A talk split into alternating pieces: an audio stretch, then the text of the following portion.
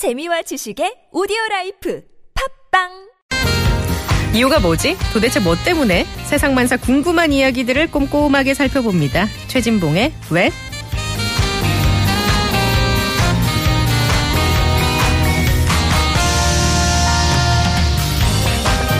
네, 쏟아져 나오는 국내외 이슈 조금은 다른 시각에서 찬찬히 살펴봅니다. 멋지게 나이 들어가고 있는 중년 최진봉 교수님과 함께합니다. 안녕하세요. 예, 안녕하십니까. 네, 본인 스스로 들어오자마자 네. 어, 최백호 씨보다 그러니까요. 내가 더 멋있게 늙어가고 그럼요. 있다며 예, 하셨어요. 멘트 날리시는데 제가 음. 저를 얘기하신 줄 알아서 알고 봤더니 최백호 씨에 대해서 얘기를 하고 계시더라고요. 아, 그러면은 한 가지만 말씀해 보세요. 어떤- 나이 드니 이런 게 참 나는 내가 봐도 멋있는 것 같다. 어, 뭐 그냥 그냥 저는 저 자신을 보면 멋있습니다. 거울에. 예, 주제로 넘어가겠습니다. 예, 오늘 주제는 예. 각 대선 후보들의 공약 중에 경제와 일자리 분야 공약을 좀 살펴볼 텐데 예. 어제 TV 토론 참 어떻게 보셨어요? 어제 TV에서 이제 최초로 스탠딩 토론이라고 그렇죠. 했는데 예. 그냥 껍데기만 스탠딩이었어요. 네. 실제 그러니까 미국은 네. 미국에서 이게 하는 방식인데 두 명의 후보가 그렇죠. 하잖아요. 그러니까 네. 뭐 즉각적으로 질문도 하고 답변도 하고 이러니까 좀 생동감이 네, 있었는데 힐러리 클린턴은 그리고 막 와서 이제 막 좌중 그렇죠. 뭐, 앞에서 예. 설득도 하고 네. 그랬잖아요. 근데 다섯 명이 그냥 테이블 뒤에 숨어, 숨었다는 표현은 좀 그렇고 서서 네. 음. 하다 보니까 너무 경직돼 보였고요. 또한 사람한테 집중적으로 질문이 가다 보면 그 답변하다가 시간을 다 쓰는 거예요. 네, 네. 한 사람당 9분씩 네. 시간을 배분했는데 어 문재인 후보 같은 경우에는 이제 집중적으로 공격을 네. 갖다 보니까 답변하다가 본 시간을 다 써버렸어요. 그렇죠. 그러니까 네. 자기가 가- 질문할 수 있는 기회를 전혀 못 갖게 되는 그런 부작용이 나왔고 홍준표 후보 같은 경우에는 질문이 별로 없다 보니까 나머지 시간을 더 많이 남아서 네. 음. 본인은 또 질문을 많이 할 수 있는 기회가 돼요. 그러다 보니 공격하고 수비하는 부분이 네. 공정하지 않았죠. 공평하지 네. 않아서 이거 좀 바꿔야 될 것 같은데 음. 문제 문제는 중앙선거관리위원회에서 이 방법을 그대로 쓰기로 했다고 지금 발표를 했거든요. 어. 그래서 여러 가지 지금 논란이 되고 있는 상황이니까 물론 뭐 정했으니까 죽어도 못 받겠다 이런 음. 생각을 갖고 있을 수도 있지만 좀 국민들이나 유권자들이 제대로 판단할 네. 수 있도록 어 좀 문제가 있다고 하면 예. 변경할 필요가 있는데 그러게요. 너무 막무가내로 하시는 것 같아요. 사실 그렇게 진행할 거면 왜 굳이 스탠딩으로 해서 그러니까요. 서서- 아무 예, 문제가 없었어요. 했을까라는 네. 의문을 당연히 갖게 되더군요. 그러니까요. 예. 네. 자, TV 토론은 앞으로도 몇 번 남았으니까 예. 우리가 좀 지켜보고요. 사실 어제는 네거티브나 말꼬리 잡고 늘어지고 그렇죠. 한 사람에 대한 집중적인 공격 예. 이런 것들 때문에 우리가 정책이나 공약이나 실체적 접근을 못한 거는 사실입니다. 음. 맞습니다. 그 중에 제일 화나는 거는 여자는 태어나면서부터 설거지해야 된다. 이런 식의 발언요. 스트롱맨이 아니고 그렇죠. 아까 어제 그 네. 어, 나이롱맨이라는 말을 하셨는데 적절하다고 생각합니다. 아니 네네. 음. 그런 표현을 하시면 안 되고요. 저는 지난번에 여기 방송에서 말씀드린 설거 지, 청소 제가 다 합니다. 많이 하셔야 돼요. 여성을 항상 제 눈빛을 피하시면서 얘기하시는 무슨 지금. 집에서 열심히 합니다. 증인 네. 한분 계십니다. 저희 집에 예. 물어보시면 진실을 알겠습니다. 알게, 아시게 될 아, 것입니다. 예, 예, 예. 자, 우리나라 경제 상황요. 네. 요새 그런 얘기가 있어요. 스태그플레이션에 빠진 거 아니냐. 즉, 네. 경기 침체 속에 물가는 오르고 실업자는 늘어나는 거 아니냐. 예. 이 상황이 이렇다 보니까 이제 다음 대통령이 누가 돼서 경제 정책을 어떻게 펼칠 것이고 경제 정책의 방향을 어떻게 설정할 것인가가 예. 굉장히 중요하잖아요. 그렇죠. 자, 각 후보의 예, 예. 경제 정책. 각 후보들의 경제 정책을 보면 대부분 이제 한마디로 얘기하면 이거예요. 중소기업을 키우겠다. 네. 이게 기본적으로 얘기하는 부분이고요. 그 다음에 이제 정경 유착 때문에 사실 최순실 박근혜 게이트가 나왔지 않습니까? 그 그렇죠. 고리를 끊겠다. 예. 음. 그 재벌 개혁을 하겠다라고 하는 주장이 주로 많았고 근데 또한 가지는 이제 가계부채 문제가 사실은 엄청나게 네, 큰 문제거든요. 뭐 저도 가계부채가 있는데 저도 있습니다. 있으시죠? 네. 네. 그 없는 얼- 사람이 있나요? 얼굴? 보면 없으실 것 같아요. 부티가 나가지고. 그런데 아, 저도 무슨. 소리세요? 네. 예. 아마 이제 우리 천 PD도 있으실 것 네. 같은데 가계부채 문제가 사실은 폭탄이에요, 핵폭탄. 아, 이거 언제 터질지 모르죠. 그러니까요. 네. 음. 근데 지금 이걸 규제하거나 아니면 제대로 막지 못하면 사실 우리 어, 경제, 우리나라 경제에 큰 부담이 되는 그 문제 해결. 그리고 마지막으로 아까 최지현 아나운서, 아나운서도 말씀하셨지만 청년 일자리 문제. 이 네. 문제가 사실은 경제 공약에서 공, 어, 공약에서 중요한 부분을 차지하고 있다고 볼 수 있겠습니다. 그렇군요. 예. 이 재벌 개혁하고 중소기업을 육성하고 가계부채를 줄인다는 거는 사실 결이 다 다르지만 굉장히 다 중요하잖아요. 그렇죠. 각각의 맞습니다. 사안들이 다. 예. 이게 그럼 강론으로 들어갔을 때 예. 사실 뭐 대기업이나 법인세 인상 문제에 대한 입장도 다 다르고 그렇죠. 중소기업을 육성하는 것도 다르고 예. 이제 그렇게 강론으로 들어가면 조금씩 차이가 날 것 같은데. 예, 법인세 인상 문제가 먼저 네. 말씀드리면 사실 법인세 인상 문제는 홍준표 후보 이외에 다른 후보들은 강도가 약간 차이가 있긴 하지만 네. 대체적으로 법인세 인상에 찬성하고 있습니다. 홍준표 후보만 기업을 음. 네. 좀더 어, 열심히 살려야 된다. 어, 살려야 된다 는 목적으로 이유로 어, 법인세 인상을 반대하고 있는데 대부분 이제 그 외에 뭐 안철수 후보, 문재인 후보, 유승민 후보, 심상정 후보 다 대체적으로 인상을 찬성하고 있고요. 대, 어, 퍼센테이지는 이렇게 돼 있어요. 과세 표준 최고 구간이 연매출 200억 원 이상의 기업들에 대해서 세율을 먹이는데요. 지금 현재는 22%입니다. 법인세가. 네. 그거를 3%포인트 올려서 25%로 인상하는 것이 대체적으로 나머지 4명의 후보들, 주요 네. 후보들이 내세우고 있는 법인세 인상에 대한 입장입니다. 그래서 아마 이제 홍준표 후보 이외에 다른 분들이 당선이 된 겨- 될 경우에는 어 25%로 인상될 가능성이 있어요. 그래서 그렇군요. 기업이 법인세를 인상해서 우리의 세수 문제를 좀 더 충당하고 그걸 가지고 복지 정책을 조금 더 추진할 수 있도록 하는 방향으로 아마 어 세수 정책이 갈 가능성이 있다고 볼수 음. 있겠습니다. 가계부채 줄이는 거는 어떤가요? 이 문제도 사실 우리나라 아까도 잠깐 언급해드렸지만 가계부채가 1,344조 원이에요. 예. 이게 유권자 각 가구당이요. 네. 약 7천만 원 평균. 아, 7천만 원의 빚이 있습니다. 예. 그래서 이 빚을 해결하는 것이 사실은 중요해요. 왜냐하면 빚이 많아지면 소비를 안 하게 되잖아요. 그렇죠. 빚을 갚아야 되기 그렇죠. 때문에. 허리띠를 졸라 매죠. 사실 뭐 월급에서 일정 부분 계속 빠져나가는 거 아니겠습니까? 네네. 그러면 결국 내수가 위축되게 되고 그렇게 되면 이제 경제가 침체기에 빠지게 되니까 거기에다 뭐 금리까지 인상이 되면 그렇죠. 이자 비용도 더 많이 그렇죠. 늘어나고요. 그래서 이 문제를 해결하기 위해서 후보들이 내세우는 것 중에 가장 눈에 띄는 것은 가계부채 총량제예요. 아. 가계부채 총량제를 네네. 문재인 후보, 심상정 후보 두 분이 지금 주장을 하고 있는데 네. 가계부채 증가율을 소득 증가율보다 낮게 유지하자는 거예요. 음. 그러니까 우리가 월급이 오르는 소득 증가율의 율이 가계부채 증가율을 넘어서지 못하도록 하자는 거죠. 그 약간 가계대출의 제한을 엄격하게 하자라는 그렇죠. 거죠. 예. 예. 그래서 가계부채가 핵폭탄이 돼서 경제를 망치는 일 없도록 하자는 것이고 또 한 가지는 이제 안철수 후보 같은 경우에는 가계부채 문제의 근본 원인을 부동산 거품으로 보고 있어요. 음. 네, 그래서 네. 뭐 LTV, DTI 이런 거 네, 들어보셨을 네. 텐데 그렇죠. 주택담보 예, 인정 네. 비율과 총 부채 상환 네. 비율을 규제를 좀 강화해서 지금 이게 박근혜 정부 들어서면서부터 이게 풀어지면서 예. 빚을 내서 집을 샀거든요. 그렇죠. 그러다 보니까 빚이 이제 어 더 늘어나게 되고 집값은 떨어지니까 그걸 감당하지 못해서 음. 네. 파산에 이르게 되는 그런 문제가 발생하고 있어서 이 문제를 좀 얘기하고 있고요.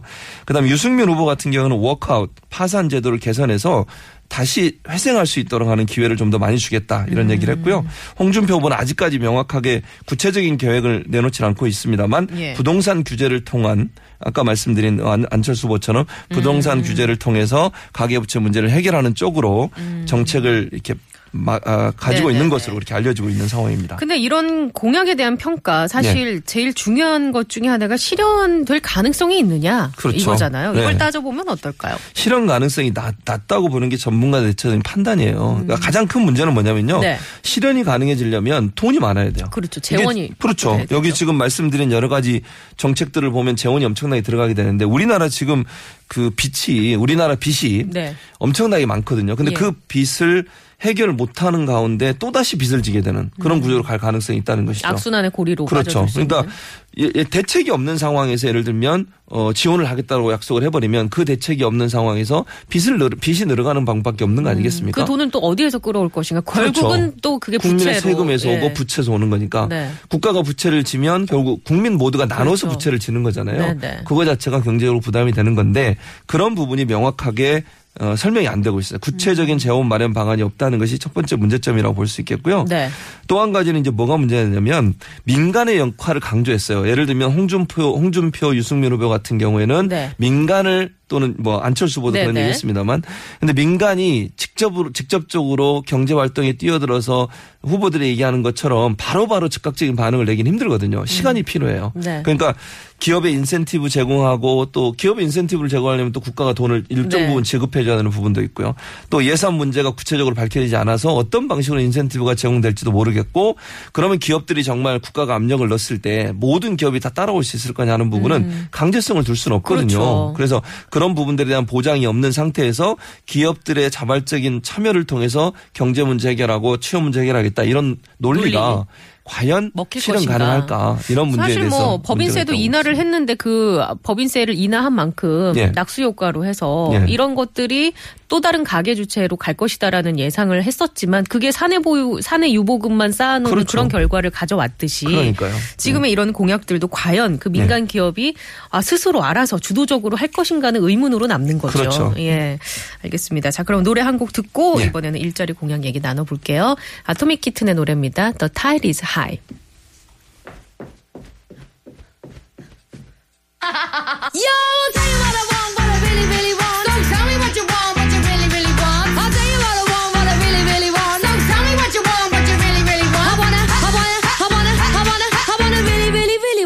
ah. If you want my future, forget my past. If you wanna get with me. 네, 노래가 스파이스 걸즈의 노래가 나가네요. 워너비 노래가 나갔습니다. 저희는 많은 노래를 고른다고 골랐는데 네. 이 노래가 나갔네요. 예.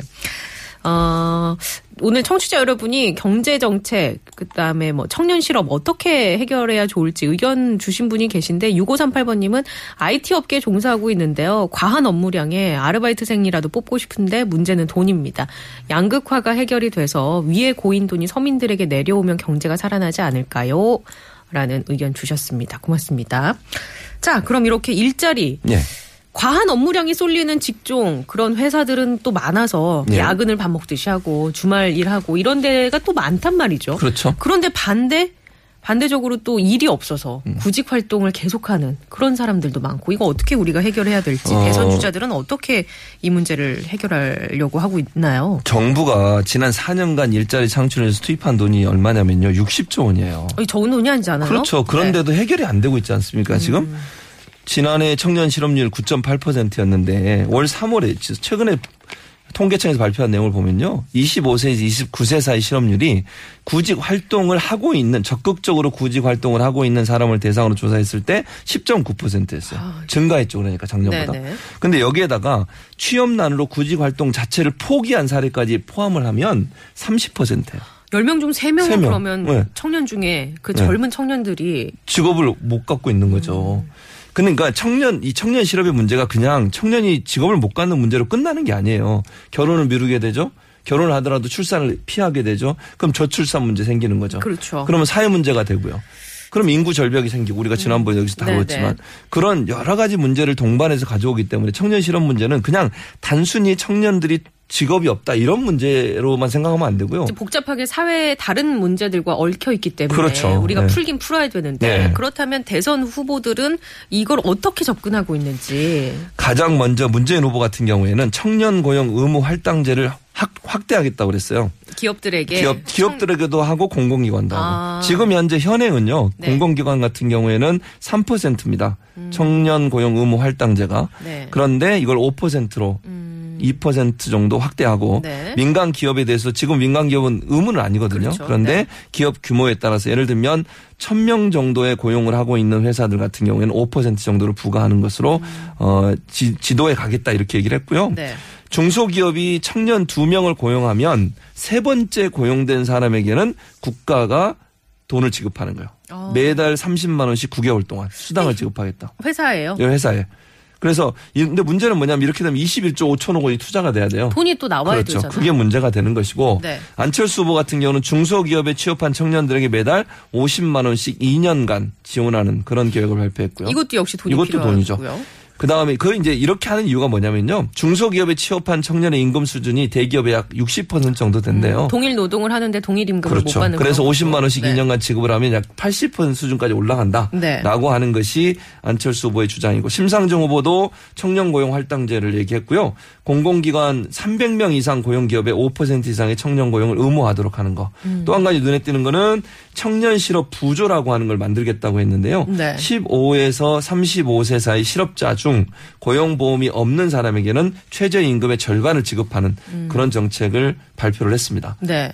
근데 보면은 그런 문재인 후보 같은 경우는 공공부문이 앞장서, 앞장서서 이 실업 문제를 해결해야 된다라는 예. 입장인 반면에 안철수 후보는 민간에게 좀 그런 권한을 주는 그렇죠. 그런 큰 흐름이 다른 것 맞아요. 같더라고요. 그래서 이제 방금 말씀하신 것처럼 예. 예, 문재인 후보 같은 경우는 정부가 적극적으로 나서서 해야 된다. 공공자리, 좋은 일자리 만들어야 된다고 주장을 하고 있는가 하면 이제 안철수 후보 같은 경우에는 정부가 하는 데는 한계가 있다. 결국 민간이 참여하지만 하지 않으면 안 되기 때문에 민간 기업이 자발적으로 참여할 수 있는 그런 분위기를 만들고 그렇게 잘 참여하는 기업에 대해서 인센티브를 지급하는 쪽으로 가는 것이 장기적으로 봤을 때는 네. 일자리 창출에 중요하다고 보는 것이고 다만 이제 저희가 한 가지 분명하게 말씀드리고 싶은 것은요.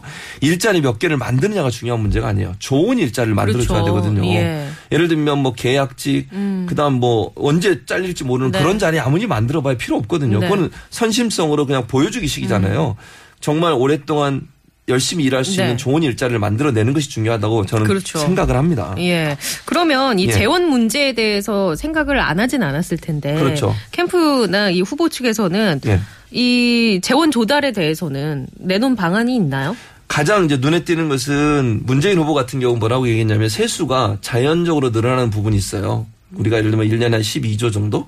그게 뭐냐면 경제가 성장하게 되잖아요. 네. 매년 성장한다는 기본적인 틀을 깔고서 음. 우리가 보는데 정확한 숫자는 아니지만 경제가 성장하면 세금은 더 많이 걷어들이게 네, 되니까 네. 자연 증가분이 있어요. 그 자연 증가분 5년 정도를 모으면 이제 50조 정도가 될 텐데 네. 그걸 가지고 이 문제를 해결하겠다고 좀 주장을 하고 있고요. 그 다음에 이제 유일하게 증세를 하자고 하는 사람이 두 명이에요. 네. 그러니까 나- 나머지 분들 안철수, 문재인, 홍준표 후보는 증세는 안 된다. 지금 네. 반대하고 있고요. 어, 유승민 후보하고 네, 네. 심상정 후보만 네. 증세가 필요하다고 보는 그러게 거죠. 이두 분이 또 그 부분에 있어서는 공통점이 있어서. 그렇죠. 공통점이 예. 있죠. 사실은 증세 없는 복지에 대해서 네. 비판적인 입장을 갖고 그렇죠. 있었어요, 두 분이. 네. 그래서 증세를 통해서 세금을 걷어들여서 필요한 재원을 마련하겠다 음. 하겠다는 것이 두 분의 주장이고 나머지 세 분은 정부 예산을 통해서 음. 하겠다고 하는 것이 주장이라고 볼 수 있겠습니다. 어제 TV 토론에서도 결국은 돈 문제로. 예, 얘기가 나오고 이- 오늘 역시 또 돈 문제로 네. 귀결이 되는데 빨리 경제가 좀 좋아졌으면 좋겠네요. 유권자들의 목도 커 지는 것 같고요. 그럼요. 네. 그러기 위해서는 자 최진봉의 왜였습니다. 고맙습니다. 예, 감사합니다.